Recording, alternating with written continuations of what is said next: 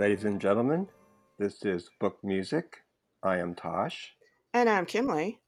And each episode of Book Music, we focus on one specific book about music. It can be music history, it could be a memoir by a musician or a music figure or composer.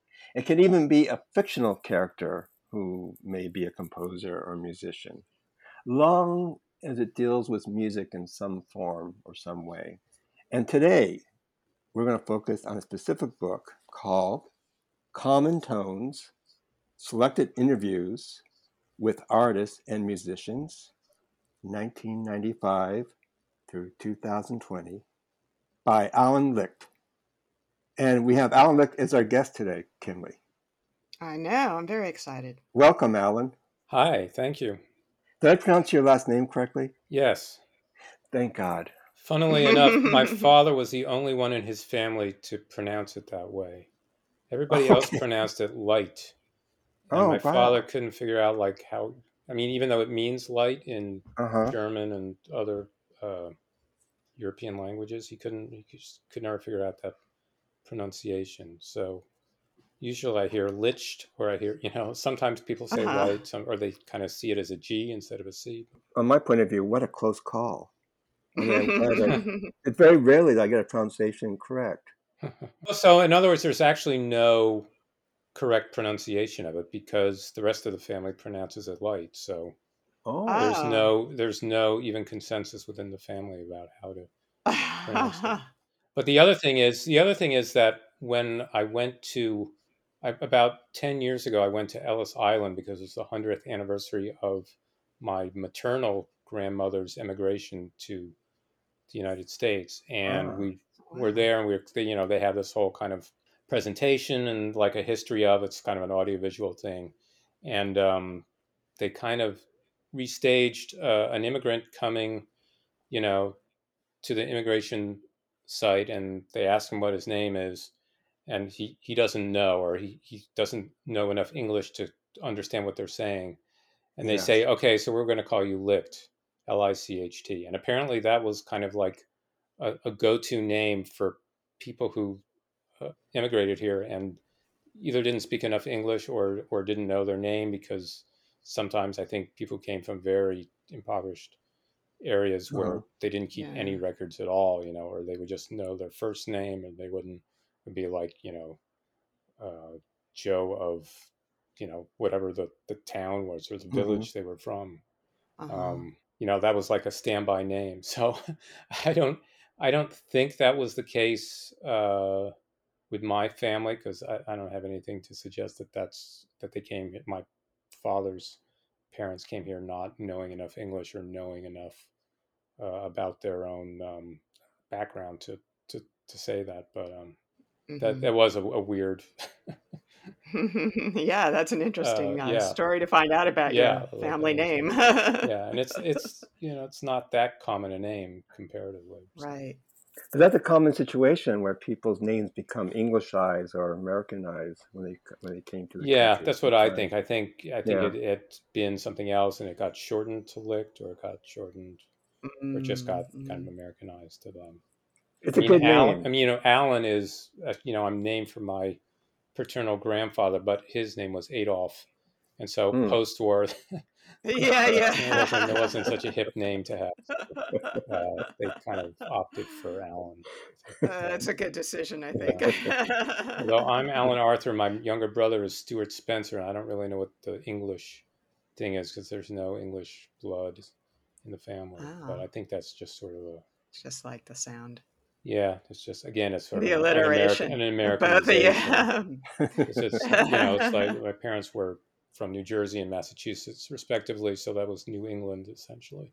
So I think it's kind of fun. We're turning the tables on you with this interview, because they say the book is all about you interviewing other people. Yeah, I we are interviewing you. I mean, I guess funnily enough, you know, I've sort of been interviewed by other people just about as long as I've interviewed people for uh, or other musicians. I think, you know, one of the first ones I did, which is not in the book, but it was with I was doing this article about La Monte Young that got published in First Exposure, which was a fanzine back Mhm. then. And so I interviewed La Monte and Marian, his wife, and I interviewed Jon Hassell and I interviewed Terry Riley, and a couple of other people for that. And so those are probably the first like real interviews that I did. Uh, but when I was in, you know, my first kind of band was Love Child, and um, you know, people would interview us f- for that band, and that was only just a, a couple years after that. So I've sort of been a, an interviewee as well as an interviewer, mm. you know, for 30 years. We should point out that Alan is, is a composer and musician, as well as a uh, right. as a writer and a journalist. In case the people out there didn't, doesn't know, our topics are quite wide and and far sometimes. So, Alan Licht is a musician and composer. right. I just want to make that clear to everyone. Right.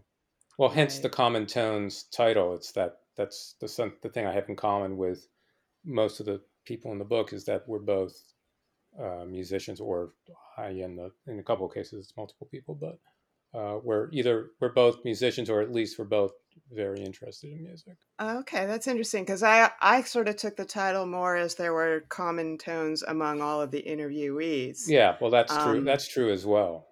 Yeah, I mean, I thought it was really interesting that there were so many connections between everyone, and I was wondering when you were putting the book together, were you thinking in terms in those terms, or did it come to you after you had put the collection together and you went, "Oh wow, you know, there's definitely links between all of these people"? Yeah, I mean, it, it occurred to me somewhat. Um, we we actually put the interviews in pretty much chronological order, right. and uh, with a few exceptions, and it's it is sort of amazing, like how they kind of bounce off each other that way, where it's sort of like it's almost it's almost like. Uh, becomes like a Venn diagram where, or or some other kind of linked linked thing where it, it, there's like something in one interview that then kind of links to the next one, even though it was just kind of a coincidence that that those interviews happened in in in that kind of chronology and as to when they happened. And then when I was writing the introductions to the interviews for the book, I would start to remember some of the different connections. Like when I talked about, um, I think I was talking about how um, something about Bleecker Street with um, Greg Tate and how I had bought the Miles Davis album Pangaea mm-hmm. on uh, this at this record store on Bleecker Street when I was a teenager. And then it mm-hmm. was something else. I forget what it is. Later in the book, I talk about um, Bleecker Street also, and it was something that was kind of related back to that. It was something about Bleecker Street is a big part of your life. Oh, I know it is. It was sort of well, it was that I think it was in the interview with Kelly Reichardt, and mm-hmm. Kelly and I both worked at this film distributor called it's now called Kino Lorber, and back then it was called Kino International. Ah. Mm-hmm. And yeah, uh, yeah, one yeah. of the guys I worked with there was named Lawrence, and he worked part time. He would work part time at Kino and then part time at that same record store that I mm. bought the the Miles Davis Pangaea. Oh, that's record funny. At. Uh, so okay. some of this is just kind of like New York, you know, New York right. is a small town after all, mm-hmm. kind of things. But then it's also just shows like how zeroed in I was on all the things that I'm that I'm interested in. Right. I was joking with Tosh that uh, you could have also called this six degrees of Alan Licht. yeah. I mean, how important is that artistic community to you? Well, it's very important. You know, when when I was a teenager and I bought the that Velvet Underground book, uh, Uptight, which was by mm. Gerard Malanga and Victor Bob. Uh-huh. You know, you I went to the back and there was like you know these like little mini bios of all the people because it's an oral history and there's like these mini bios of all the people who were in it. It was like so and so does this is that they live in New York. So and so does blah, blah, blah, they live in New York. It was like every single person right. lived in New York, and I was just like, well, there's just no question. It's like that's that's where I've got to be. Right, time to hop over the river. yeah, I mean, yeah, I mean, I did. I grew up in yeah, I grew up in yeah. not that far out from from here. Mm. I mean, it's right. Uh, it's Millburn, New Jersey, which is about thirty minutes due west. So I was coming into town, but it was you could really go anywhere, but but that it really just seemed like this was you know to to really kind of pursue what I wanted to pursue. This was you know, whether it was and not that I was even all that focused on what area I was really going to pursue, but no matter what it was, this was seemed to be the, the place to do it, whether it was experimental music or underground rock or experimental film or art or you know whatever it was. How were you? Uh, how were you exposed to experimental music world or or the film world? Um, everything was really just a, from reading about it in either magazines or books for the most mm-hmm. part. You know, one of one of the things about this book is I'm really a product of the late 70s and the kind of last vestiges of the counterculture media like Rolling Stone right. magazine and Creem and all this kind mm-hmm. of stuff. And you know, Rolling Stone would have um, these long interviews, uh, yes. often with musicians, but not always. You know, there was a guy who wrote for them, and I think was one of the editors named Jonathan Cott. And Love Jonathan, him. Yeah, right. So mm-hmm. like Jonathan would do, you know, he interviewed Mick Jagger and Pete Townshend and Bob mm-hmm. Dylan. He did amazing interviews with Bob Dylan right around when Renaldo and Clara came out. Uh-huh. Um, and but he also did like Jean Luc Godard. He did um, he did a whole book of interviews with Stockhausen. He did and a whole Glenn book Gould, of interviews. right? Yeah, and Glenn Gould, exactly. Uh-huh.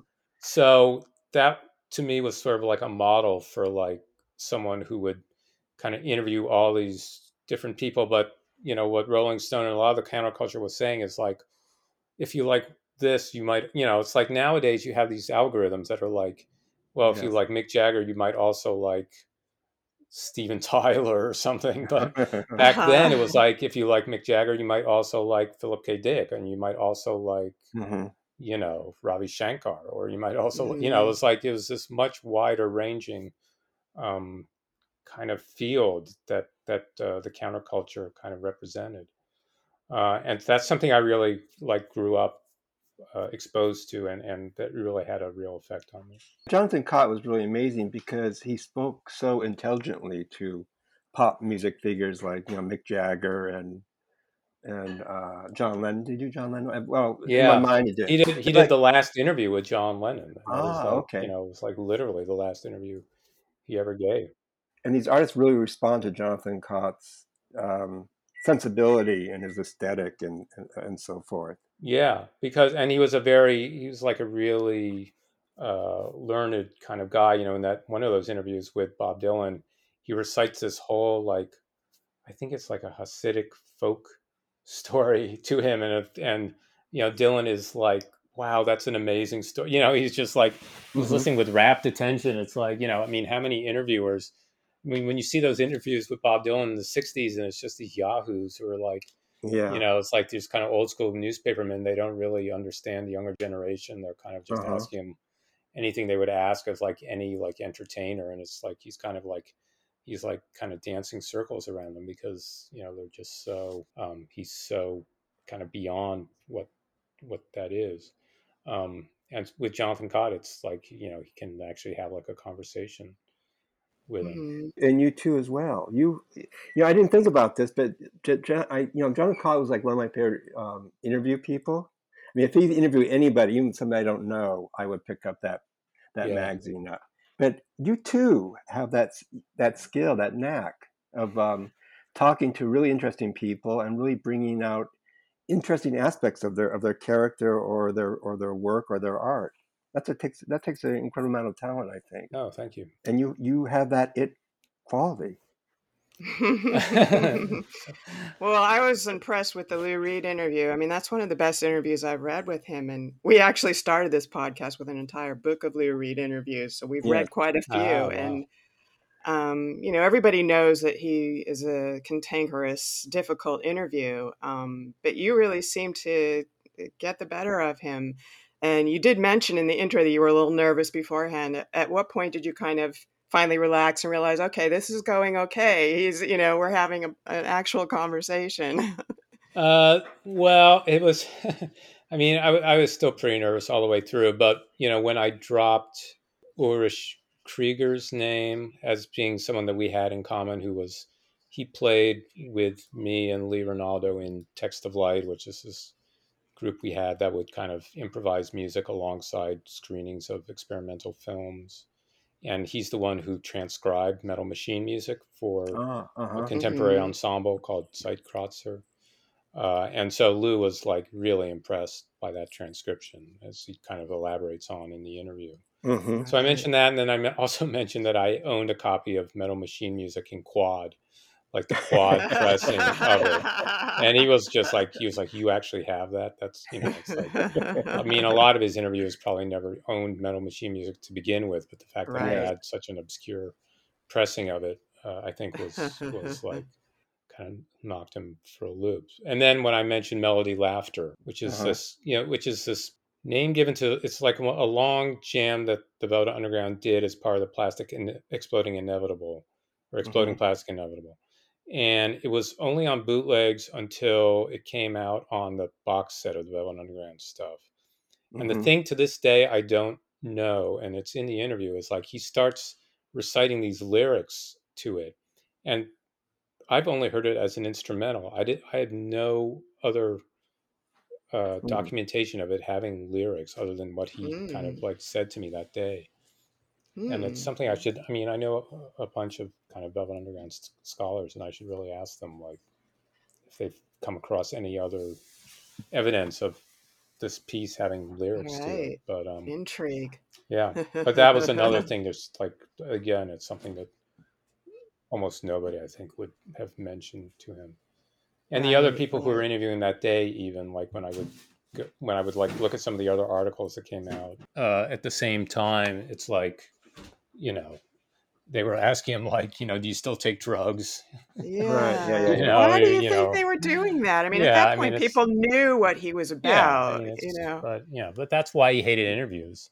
And he's also someone who I'm sure he never like bought a record based on an interview in a magazine with Mhm. the art like you know you know he's pre all of that you know he was buying doo-wop singles and and all this stuff you know he's buying when he and he was i think kind of a record collector in his own right although people probably don't suspect it but Mhm. um Can you tell us a little bit about your background and how you came to be interested in experimental music and film?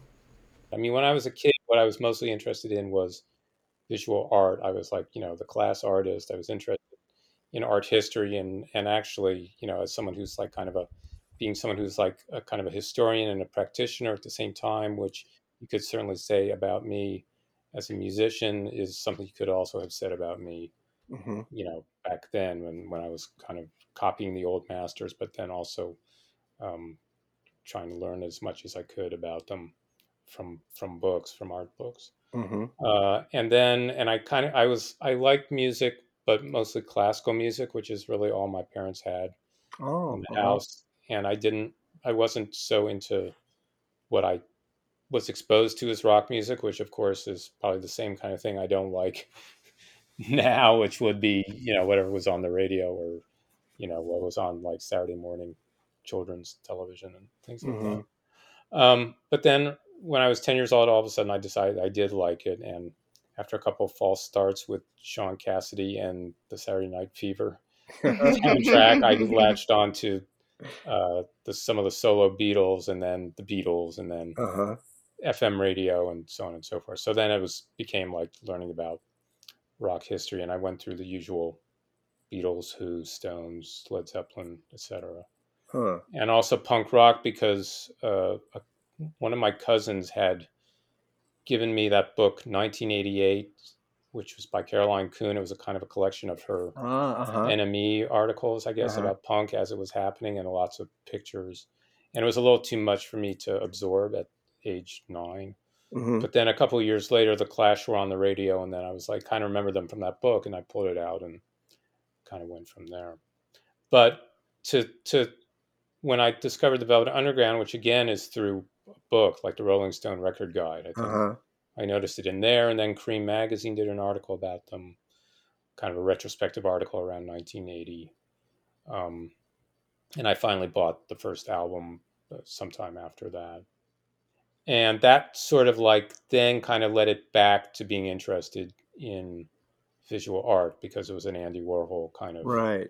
production. Uh-huh. So the first Velvet Underground record then became uh, this sort of like gateway kind of back into contemporary art, but then also to, as it turned out, minimalism Uh-huh. because of the John Cale connection with La Monte Young. And sort of like a few years later, I discovered Steve Reich and Philip Glass. And then every and Terry Riley, and then everyone was always saying, well, La Monte Young was like kind of the granddaddy of all them.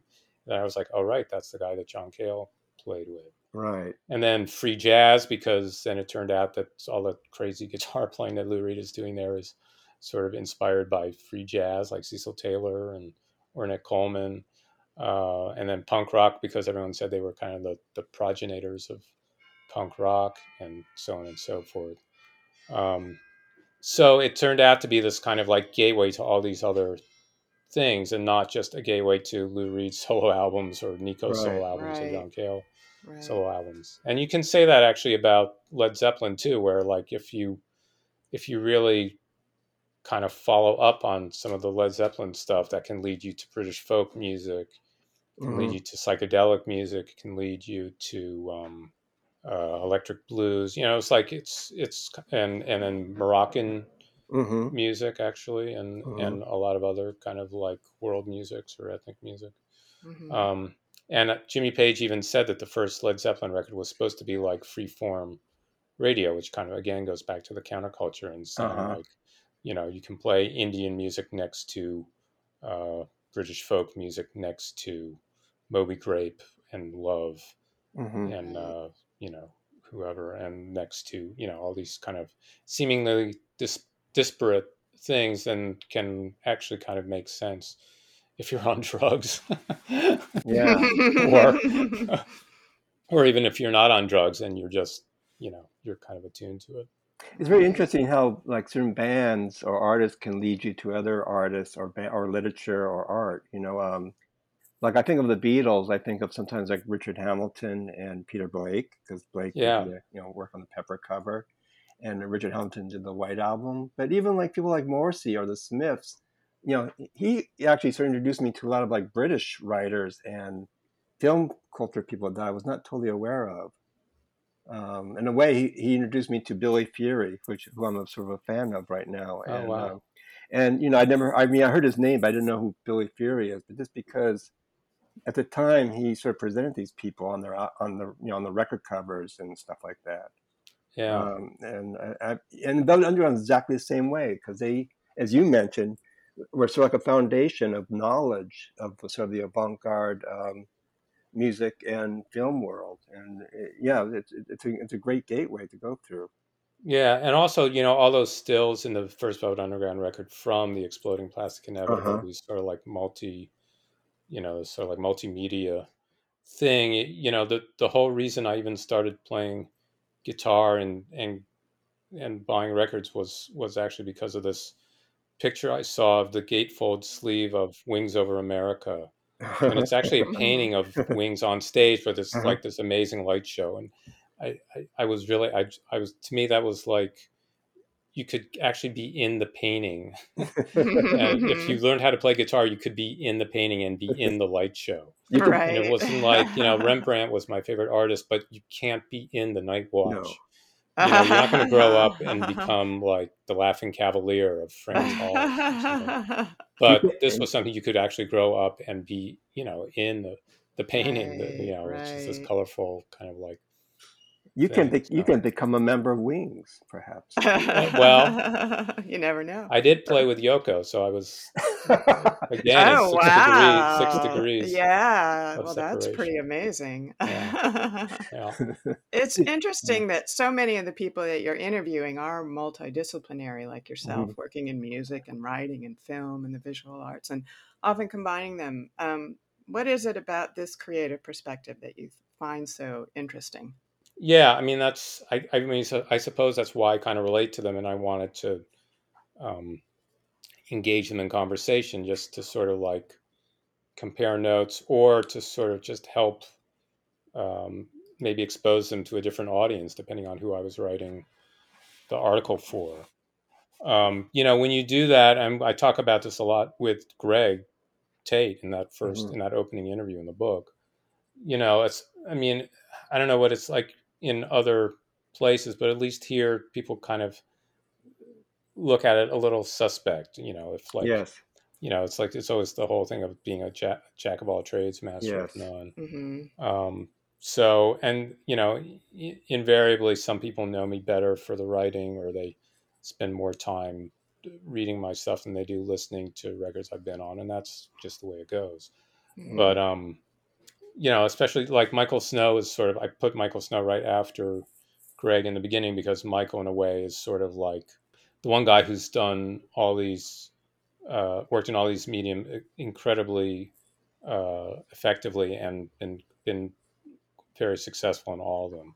You know, Yeah. he's sort of if you you could know him as an experimental filmmaker and not even necessarily know that he was a visual artist just because he's he's actually considered one of you know wavelength it's considered a, a classic of you know the first wave of at least american experimental film and i know at least in canada you know he's he's very highly regarded as a visual artist his probably his visual art probably isn't as well known here maybe as his um uh filmmaking but um, Yeah. I heard of both uh, Michael and Tony Conrad through their films first. So for a long time, it was their films that, you know, I would think, oh, filmmaker, filmmaker. But now, you know, like, I mean, it's like mm, for five years now, I think of them as, as uh, composers or music people. Yeah, Tony for me the same. Mhm. I mean, I, I mean the first time I encountered Tony was actually in a again as Velvet Underground fanzine where they did this thing called the Angus MacLise Uh-huh, story, uh-huh. and they interviewed a few different people, and Tony was one of the people. Uh, and then I guess he was in the the Uptight book also, as I Uh-huh. was talking about before. So I knew about him as this, but you know, and then I guess I also read about him being uh, the guy who made a record called Outside the Dream Syndicate, and that's where the band, the Dream Syndicate, took the the rock band Mhm, that Dream mhm. Right. took their name from. So uh, I guess I knew that he had some involvement with music, but it seemed like, but you know, these these were such kind of obscure references, and you couldn't find the record. I didn't know anybody who had it. So Yeah.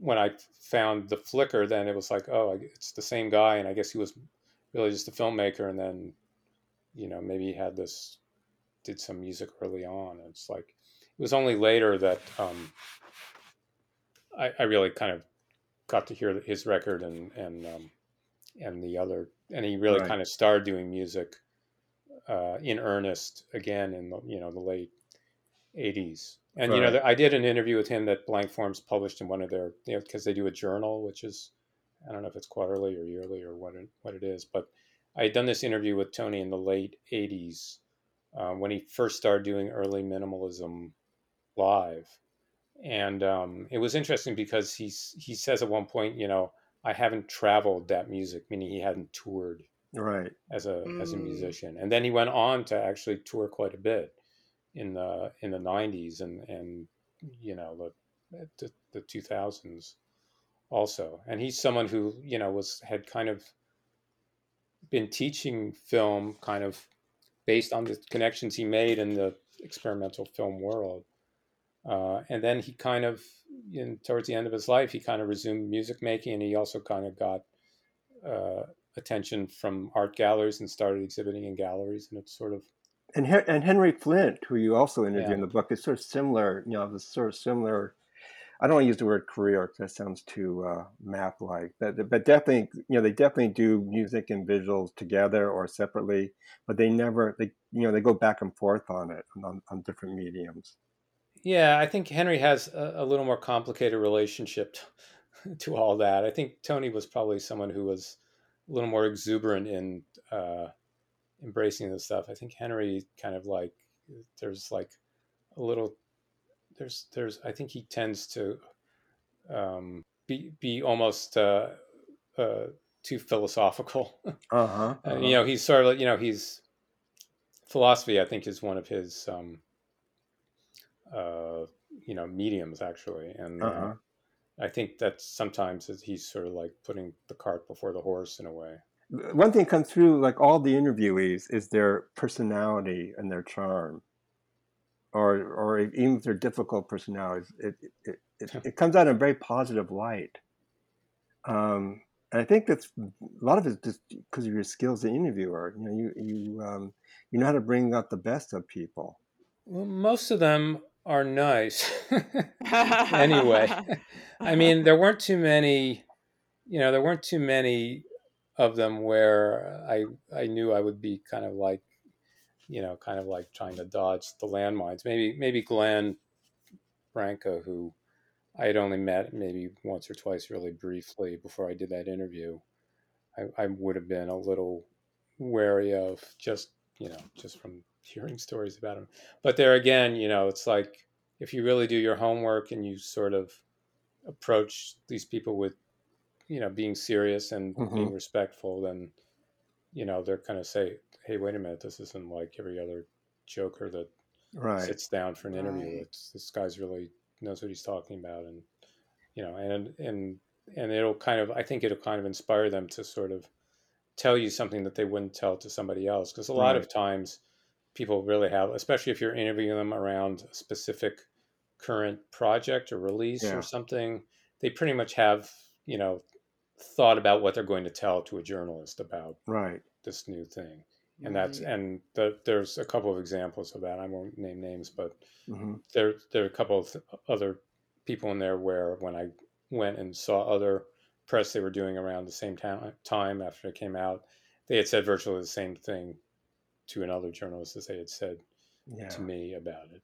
But I had Mhm. also asked them about stuff that the other person hadn't asked them about. So that's sort of what So, so for each subject matter, you how much time do you spend? Like, you choose your subject matter, I presume that you're going to interview. Right? I mean, did some editor ever say, Well, please interview? No, so-and-so"? actually, I mean, a lot of these were were like The Wire, especially would Mhm. say, "Hey, can you inter-? like Suicide was The Wire saying, Mhm. "Hey, can you interview uh, Suicide?" Ira in Georgia was uh, Purple Magazine's, "Hey, can you interview them about Hoboken?" Mhm. Um, Mhm. Henry Flynt was The Wire asking too.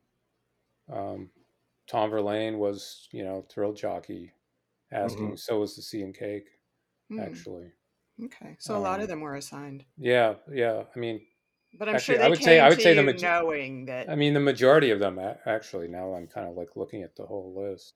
hmm hmm So, how do you prepare for to, st- to stay up on your subject matter? I mean, do you do uh, do you spend a great deal of time going through their discography or their writings or?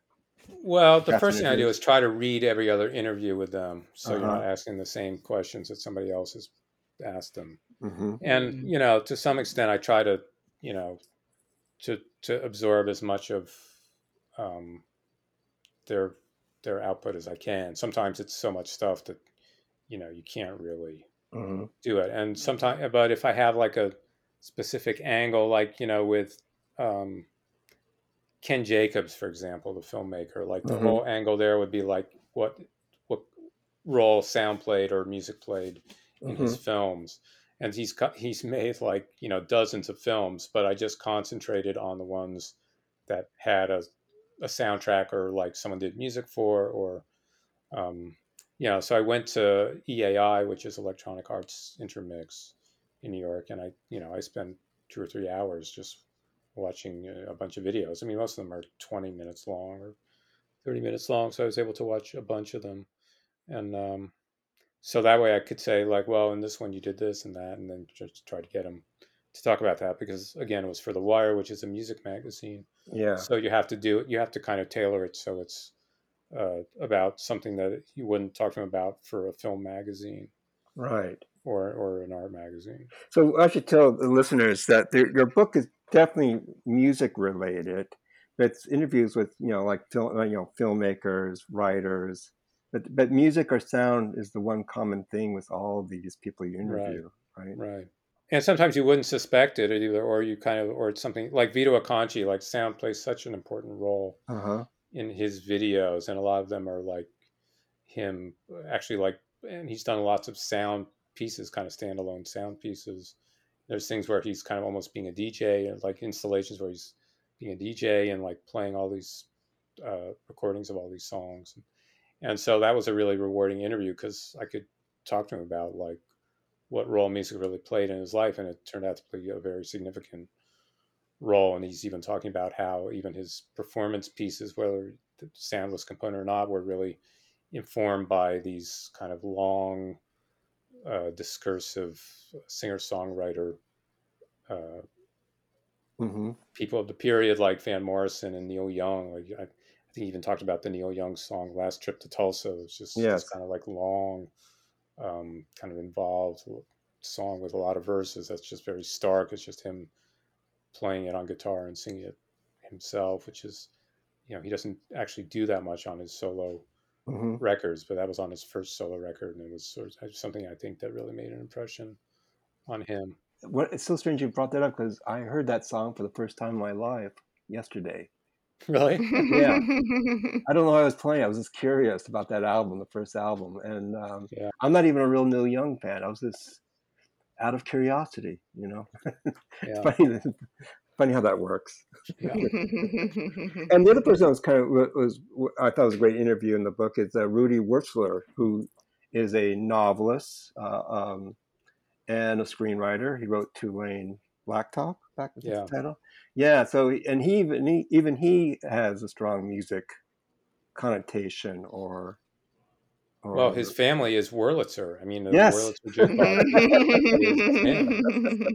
And the you know the, one of the mind blowing things about that interview for me was when I didn't know that much about his background, but he talks about being this guy who came from a musical family and then kind of ran away to work on an oil rig. And if Uh-huh. you know the movie Five Easy Pieces, yes, yes, Mhm. that's Jack Nicholson's character. yes. And I mentioned that I was like, you know, when you were saying this, it reminded me of that film. And he was like, oh yeah, I, Carole Eastman, who's the the screenwriter of that film, and I were friends. We used to, you know, we used to talk. So I'm I'm pretty much convinced that that character is based on him to to some degree, anyway. That's funny. My mother went to high school with Carole Eastman. Oh, really? Yes, and and my mom claims, not saying you know one is wrong or right, but apparently her brother was a musician, uh, a pianist who gave it up to work, you know, the oil rigs or whatever. Oh, really? yeah, Wow, I think how funny. I think I think it's probably a comb- maybe it's a combination of Yeah, it's probably well, it's probably if my if my mother is correct in her, you know. She, story. yeah, that that would, yeah, I'm sure she, Mhm. that she is. But um, yeah, I mean, that's a really funny coincidence. Too many coincidences here. It's strange. now, I'm a huge Tom Verlaine fan. I love the Tom Verlaine interview. And Oh, I love Yes. the intro how you called him a guitar hero for people who are embarrassed to have guitar heroes. And I'm cracking up because I'm like, Yeah. that's me. That's me. Well, Why do you think this is the case with him? Uh, well, he, you know, I think what I, what I also say in the introduction is like television was like kind of they're kind of a definitively alternative band because it's a lot of they kind of build on a lot of stuff from the '60s without becoming like prog rock or you know it's sort of like it's kind of like making garage rock more sophisticated without making it pretentious or overblown or kind of a, a hybrid with classical music or jazz or or you know or at least not jazz in an overt way. Um or it was like the next step from psychedelic music that you know was not a misstep Uh-huh. and Mhm. also just the kind of like um so like compared to um you know the guitar heroes of the 60s like you know clapton beck and page it was also sort of like if those guys had been more exposed to john coltrane and less Uh-huh. to like the electric blues players Uh-huh. especially Mm. clapton who kind of by his own admission is you know heavily indebted to buddy guy and albert king and hmm and people like that, which which I think was uh, you know uh, an influence on Richard Lloyd in television, and, and I Mhm. think not very much for Tom. hmm Um, so he, he was kind of like the alternative guitar hero, and then you have these other the guys who kind of listened to him, and then took it even further away from that, like The Edge, even in U two. Uh-huh. Um, Hmm. yeah, it becomes this other kind of like alternative guitar hero. It's like you're they're kind of doing things that don't have to do with uh certainly not with blues scales, but but even with scales to begin with. And that's not necessarily true of Tom because he's still he's still playing, you know, he's not really playing totally avant-garde guitar or anything like that or he's not really using effects to sort of in the Mhm. way that the edge does to sort of kind of like build these soundscapey type things but um Tom Verlaine's a total mystery to me. I can't, you know, I, I, I I mentioned this in other shows and with Kimley, but I can never get a clear picture of who he is, either through the media or through other people who know him or talk about him. the only book that I read that I sort of get an idea of who he is is is um, maybe a little bit of the Richard Hell's um, memoir. Oh yeah. And then Duncan Hannah uh, book about you know the seventies that he wrote about the seventies, and but normally he's sort of a, a, a, phantom figure to me. Is that is that just me, or is that, or, or, or is there, or is, or is he more, um, or is he more strong presence in, in people's lives? He's a tall guy. oh, right, yeah, that's I think if you ever, if you ever came, if you ever saw him face to face or went to a concert, I think uh-huh. you might have a different impression. I mean, he's really big, and his hand is like, he's one of these guys that's like part of the reason yeah, and I know this from actually playing with him a little bit. It's like his hands are gigantic, and he mm-hmm. plays these guitars that have super heavy strings mm. on them, like the, the strings like a jazz guitarist would use to get that kind of fat sound. Oh. Uh, and so when he's doing all this like extreme vibrato that you hear him play in his style, mm-hmm. that's like, I mean, I've played his guitars and like I could never get that vibrato because you know, my hands are like decent size, but they're not. I mean, Hendrix apparently had like giant hands, which I think were sort of out of proportion with his body. Right. And and I, I wouldn't necessarily say that about Tom because he's a much bigger guy than Hendrix was.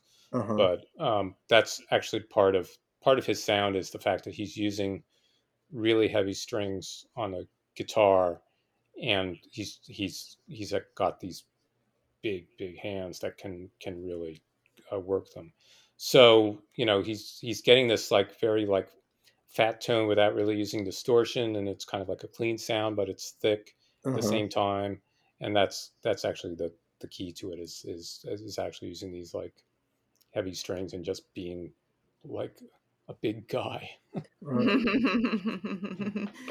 yeah he definitely has a very distinctive sound whenever he plays on anybody else's records i always immediately. I'm like, all right, there's Tom. yeah, and he has, he writes such beautiful melodies. I mean, his songs are like really exquisite. Yeah, you know what's funny is one time I was with him, and somehow the the song Moon River came up, or maybe I mm-hmm. kind of used it as, as, an example of something that was kind of corny, mm-hmm. and he and he kind of said, "Oh, but that's a beautiful melody." Uh-huh. So it's something that he, mm. he he he you know again people don't necessarily think of him that way, but that, it's something that he definitely pays attention to, and I think he's that's like uh, something that's probably important to him yeah as a musical attribute and i and i love the tension between him and richard lloyd because they're such separate guitar players um, so having that combined in one group or one unit is it's really uh, it made a big impression on me yeah and they're they're two very different personality types too that was mm. that was another part of it yeah so yeah i mean that that you know the whole the whole thing of friction it's like it's obviously the song isn't necessarily about that, but it it's, it must have been something that was at least subconsciously was was on his mind. I'm dying for a Tom Verlaine memoir. Yeah, I'm sure he's waiting for the highest bidder.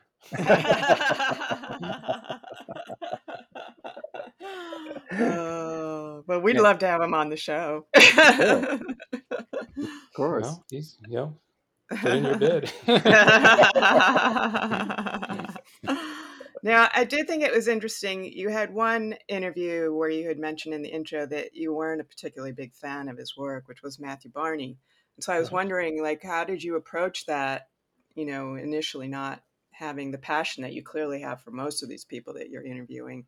And did you sort of change your perspective after you started to dig into his work and talk to him? Yeah, you know, I watched a couple of the Cremaster films, and I went and I saw like a screening of I think it was Drawing Restraint Nine, which was essentially what the interview was about.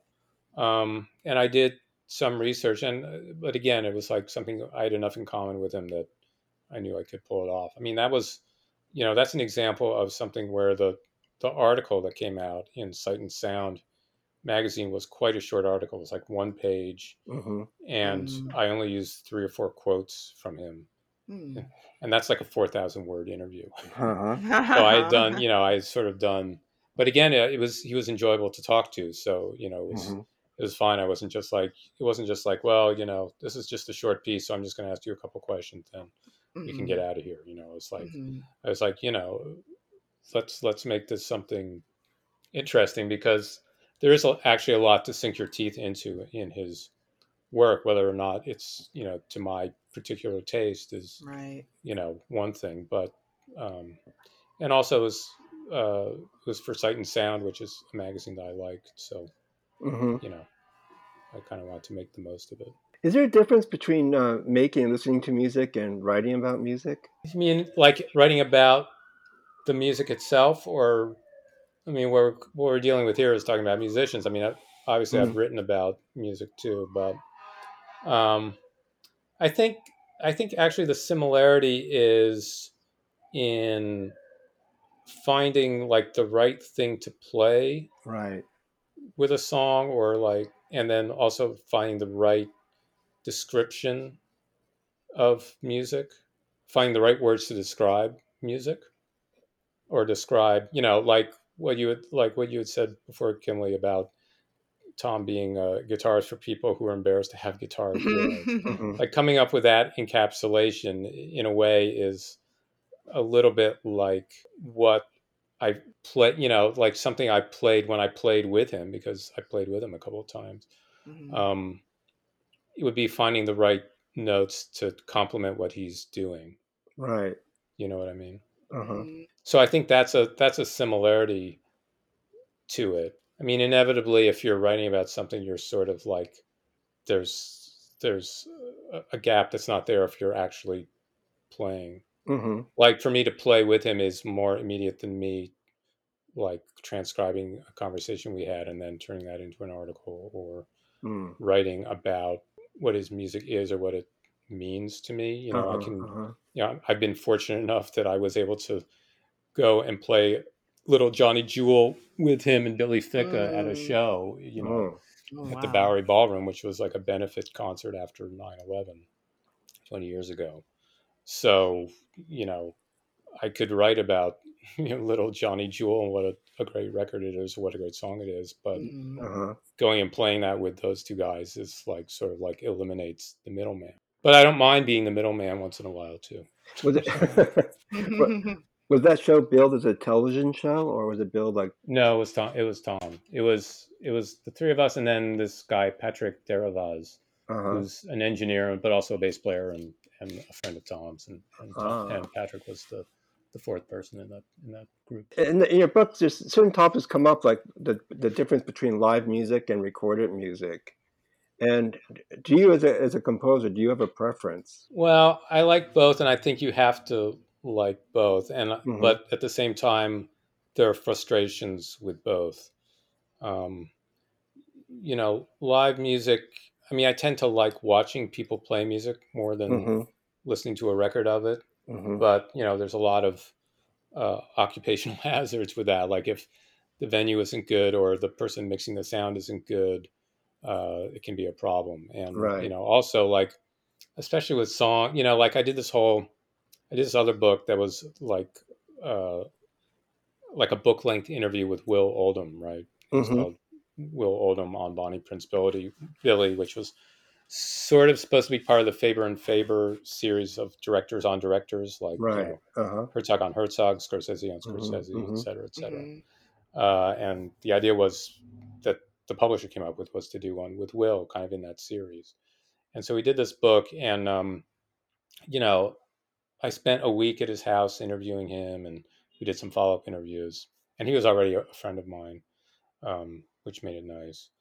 But I, the next time I went to see him after doing that book, he was he played a few of the songs that we had talked about, and I realized like, man, you, I hear him play the stuff live, and like the lyrics, which we spent some time discussing, it's just like it just flies by you, and you're just kind of you're distracted by you know what they're actually doing on stage, and you're kind of watching them.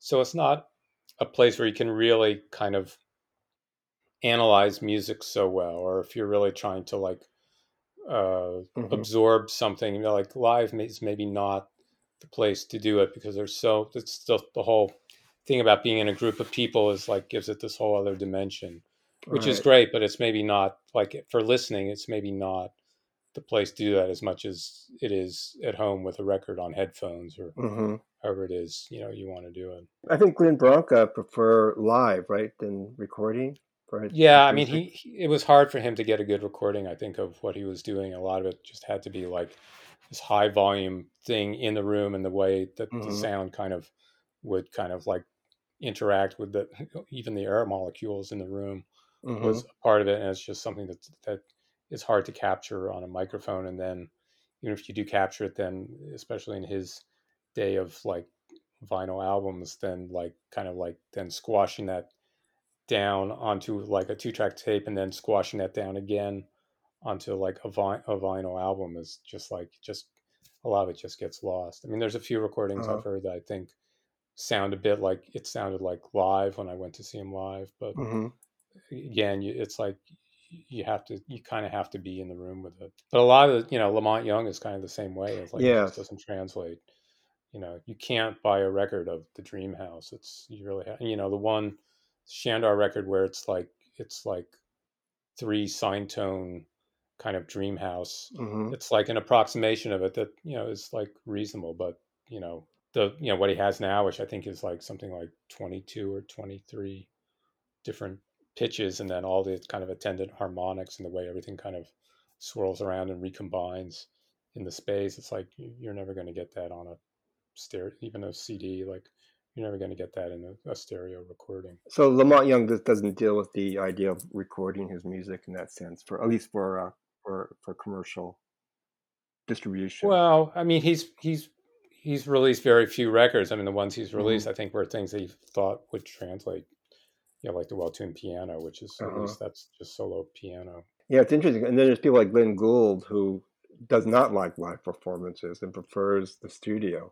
right he seemed to feel that that was more egalitarian because Uh, then everybody would quote unquote have the best seat in the house and you could sort of like refine the performance so it's like you didn't have you didn't have him humming along or uh, you know making a mistake or or what, Uh-huh. you know, whatever Well, I still hear the humming, but yeah no i think you couldn't you couldn't really get that out No, no. he- he and Keith he Jarrett hovered over the keyboard. it's like between him keith jarrett and elvin jones it's uh, you, know, you can't you can't get that out it's part of their charm. I sort of Yeah. love the humming on it, you know. yeah Now, an interesting debate that I see spring up frequently is, and you kind of address it a little bit, is whether or not a musician should, only musicians should write about music. And I kind of Mm. feel like it's, both are good. I think both musicians and non musicians should write about music. But you really, as a peer, I see that you have a really good uh, pull on people and getting out certain conversations that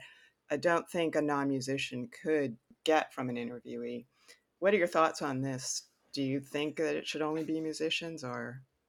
Yeah, I mean, by and large, the the most uh, you know satisfying conversations I've had about music have been with other musicians, Mhm. like even just uh, like as a musician, uh, and not with someone who's interviewed me about um, music. I mean, there's exceptions to that, but um, f- so that's that's kind of like where I'm I'm coming from with this. It's like in general, like when I talk, the, like the people who kind of like understand what's going on are are other people are other musicians because they've sort of been there. Like they understand what it's entailed in playing a concert or making a Mhm. record, going on tour, and, and all the things you have to do as a musician. Mhm. Um, so there's that. I mean, the fact of the matter is, lots of musicians don't want to waste time writing about music or interviewing other musicians because they want to be playing music. You know, I mean, I'm in a way, I'm sort of like, uh, you know, I'm kind of a, a funny excuse for a professional musician because I Mhm. don't tour eight months out of the year. I, I kind of tour sort of rarely. Mhm. Um, you know, I don't write music for other people to play for the most part. It's like Mhm. most of what I do is is for solo guitar played by me. I mean, if Mm-hmm. I play with other musicians, a lot of times it's free improvisation. That way, everybody's sort of like uh, working together and contributing pretty equally to what the end result. Is. Mhm. Um, I mean, I've been in rock bands, and even there, I think it was a case where everyone was sort of it was sort of acknowledged that everyone was expected to come up with their own part, no matter whose song it Mhm. was. You know, I wasn't like you know, no, Lee Ranaldo wasn't telling me what to play on his songs. You know, and when I was playing in his band, the the Dust, you know, which made it a couple records. Mhm. Now it's Mhm. almost ten years ago, Mhm. amazingly enough. But uh, so uh, and I don't like playing music from a score. You know, I don't Mhm. like playing other people's compositions. So a lot of the things that you know you're supposed to do as a professional musician, I I kind of like reject. so that kind of leaves me in the position of having to you know come up with other um, streams of revenue, side hustles. so yeah, so I mean, writing has certainly been one. You know, I also uh, booked the venue Tonic mm-hmm. in New York for a long time. Mm-hmm. Uh, like six or seven years, I guess. When you're doing these interviews, do you approach it as thinking, well, I'm writing this for existing fans, or do you think about turning new people on? Like, how does that change the focus of your questions? I mean, it sort of depends where I'm writing it for. You know, with a lot of the stuff in the wire, like I think I definitely thought about turning people on to someone like Ken Jacobs or Richard Foreman. I mean, mm-hmm. the, you know, Richard is a playwright and Ken is primarily a filmmaker. And people reading The Wire would probably not be so familiar with who they are, I'm guessing. And you know, the point there was sort of like these guys are actually, you know, especially with John Zorn was someone that both of them had in common. Mm-hmm. And people who re- read The Wire, you know, are at least aware of John Zorn. Mm-hmm. And it's like if you're a fan of John Zorn, you might be interested uh, in what these guys are doing because not only have they collaborated with him, but I think especially in Richard's case, his whole uh, approach to playwriting is is an influence on John's approach to composing. Mm-hmm. mm-hmm. Um, so that I mean that's a good example I think of something where I was really hoping that it would be someone who's unfamiliar with them to begin with, mm-hmm. and um, and then might become interested in it. And you know, like Zorn had actually released a DVD of Ken Jacobs, which is sort of what prompted writing that article, and and Zorn had collaborated on one of Richard's plays and then released the soundtrack on Tzadik. And again, that was again how I was able to kind of get them into the wire. I I think in those in those cases I approached the wire and said, you know, could I could I write about these guys? He's got this is coming out on Tzadik, this is coming out on Tzadik. Your book works in that way too, because like you know, some of the names I don't know of before I read your book.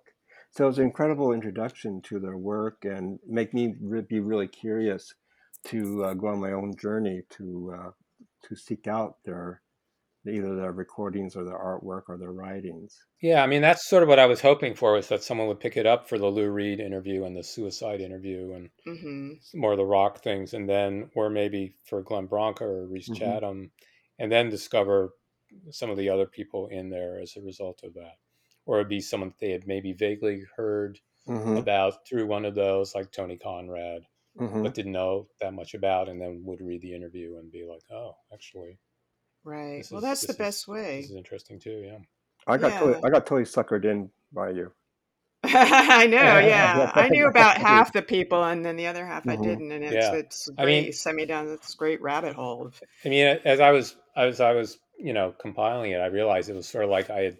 It was almost like a dinner party where you kind of seat these people next to each other, hoping mm. they'll kind of like mm you know hit it off where it's like you all know me but you don't necessarily know each other so yes i'm like mm-hmm. doing this dinner party so everyone can kind of you know uh, get to know each other better that is so true because they definitely you know interview each person sort of bounce off with the other you know it is like a dinner party like a really yeah. good dinner party it could be bad but the company is great it's definitely the best way to learn about things. It's like you find a trusted source and then you just uh, follow them wherever they're going to lead you, which yeah. is great about this book. Um, yeah. And it, we should mention it's a beautiful book. They did a really yes. nice job printing it. Um, it's kind of a little brick of a book, but it mm-hmm. feels great in the hand and it's beautifully designed. Yeah, yeah. Barnes no, editions. Yes. Yeah. They did a beautiful work. And are there any, uh, speaking of like um, music writers, are, are there any music writers that you enjoy, uh, uh, like reading their essays? Anybody like Paul Bowles or Glenn Gould or uh, John Cage or Morton Feldman, those those type of. Oh, when they've written it, yeah, mm-hmm. yeah, yeah. Morton Feldman for sure.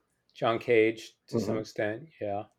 Um, Paul Bowles, I haven't read that much of he did a series of uh, reviews for like a New York paper, like in, in the 40s. And there was a book, a compilation of his oh, reviews. Oh, really? It's pretty interesting.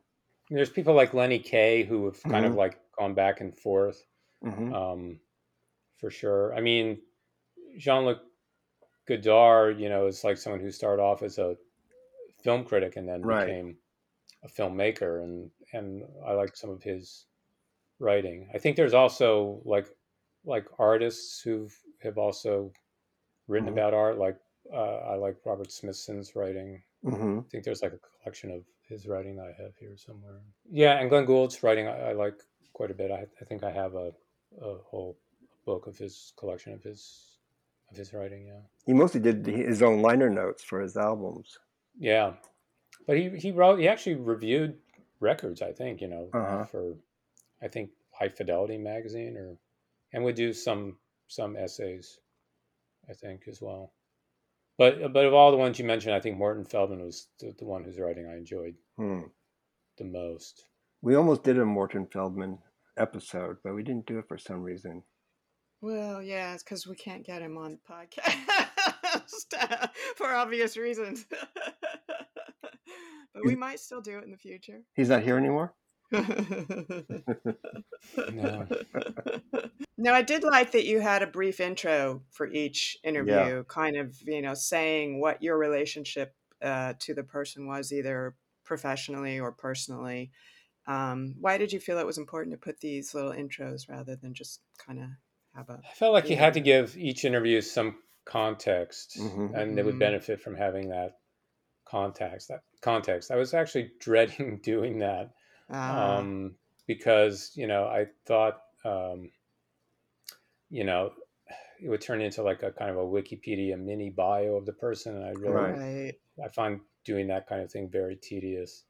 Uh, and then I kind of talked to blank forms about it, and they were like, "Well, you know, just kind of have fun with it, and and Mhm. just kind of explain how you know the person and um, and what the background of um, the the original interview was." Mhm. And once I did that, I didn't have to worry so much about explaining who the was at least the person is Mhm. at least in detail. Yeah. Yeah. It just made it much more fun, and that's when I started also kind of like realizing like, oh, actually, like you know, this came about because of this thing that this other person who's in the book, you know, did Mhm. or like you know or whatever it was.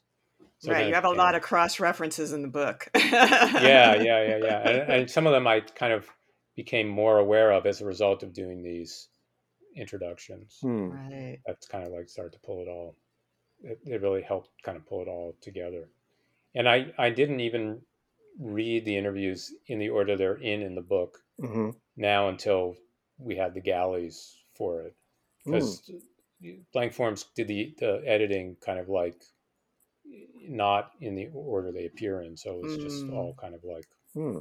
you know i guess not random but but, but reasonably random Mm. and um so i didn't i didn't see it in that order until and i kind of you know until i was reading the galleys and um it was really i he, you know the other thing that it reminded me of was actually the this you know the swimmer which was it was a short story by john cheever hmm originally and then it was but i know much better the film hmm of it that. Frank Perry did, and Eleanor Perry did the script, which was adapted from the story. But it's you know Burt Lancaster plays this kind of middle-aged guy who decides he can swim all the way home through all the pools that are kind of lined Mhm. up Mm-hmm. in his county, and he so he's like um, kind of swimming his in Connecticut somewhere, and so he's kind of like swimming his way from he's pool hopping essentially, and Mhm. kind of every pool every you know person's home that he goes to like he has a different kind of association or a different history with them right. uh, and it sort of turns dark as it as it goes on Yeah. and uh, i realized like i'm like the swimmer because of music the music is the connective tissue not Right. the swimming pools but Uh-huh. every person i encounter it's kind of leads you into all these different areas with the, the starting point being music but then it just you know kind of goes from there and it's sometimes it's someone i have a kind of a long history with and sometimes it's someone i've i'm meeting for the first time and sometimes it's this or that but it definitely reminded me of that it was really funny that it kind of struck Well, let's me hope it has a better Yeah. ending. yeah there, there's no dark end good, good. The Swimmer is really amazing. I mean, it's a it's a great story and it's a great film. Yeah Yeah, that's interesting comparing The Swimmer to the book. I I love that. Yeah, yeah, that is great. so, Common Tones selected interviews with artists and musicians from 1995 to 2020. written and put together by Alan Licht. And um, I love this book. I think it's, it's just an exceptional book. Oh, thank you so much. And very, Yeah. and you have different individuals, but they have something in common: their creativity. And it's, re- I could read it from one interview to the next without any problem. So it, it, it flows beautifully, Oh, good. including the introductions.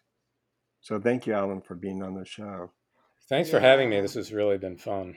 And what we're going to do next, Kimberly? What's our Okay, well, some people may recall we would we had scheduled a book called Why Marianne Faithfull Matters by Tanya Pearson. Well, we Ah. had to reschedule her. Some scheduling issues came up, but she is going to be on the show for our next one. Um, so we're looking forward to that. And we've got playlists for all of our episodes on Spotify and Apple Music. And you can follow us on Facebook, Instagram, and Twitter for all the latest news. And links to everything are on our website at bookmusik.com, B O O K M U S I K dot com. So thank you, Alan, and thank you, everyone. Thank you, Alan. Thanks again. And thank you. And uh, I'll be seeing the rest of the world soon. Take care. Bye bye.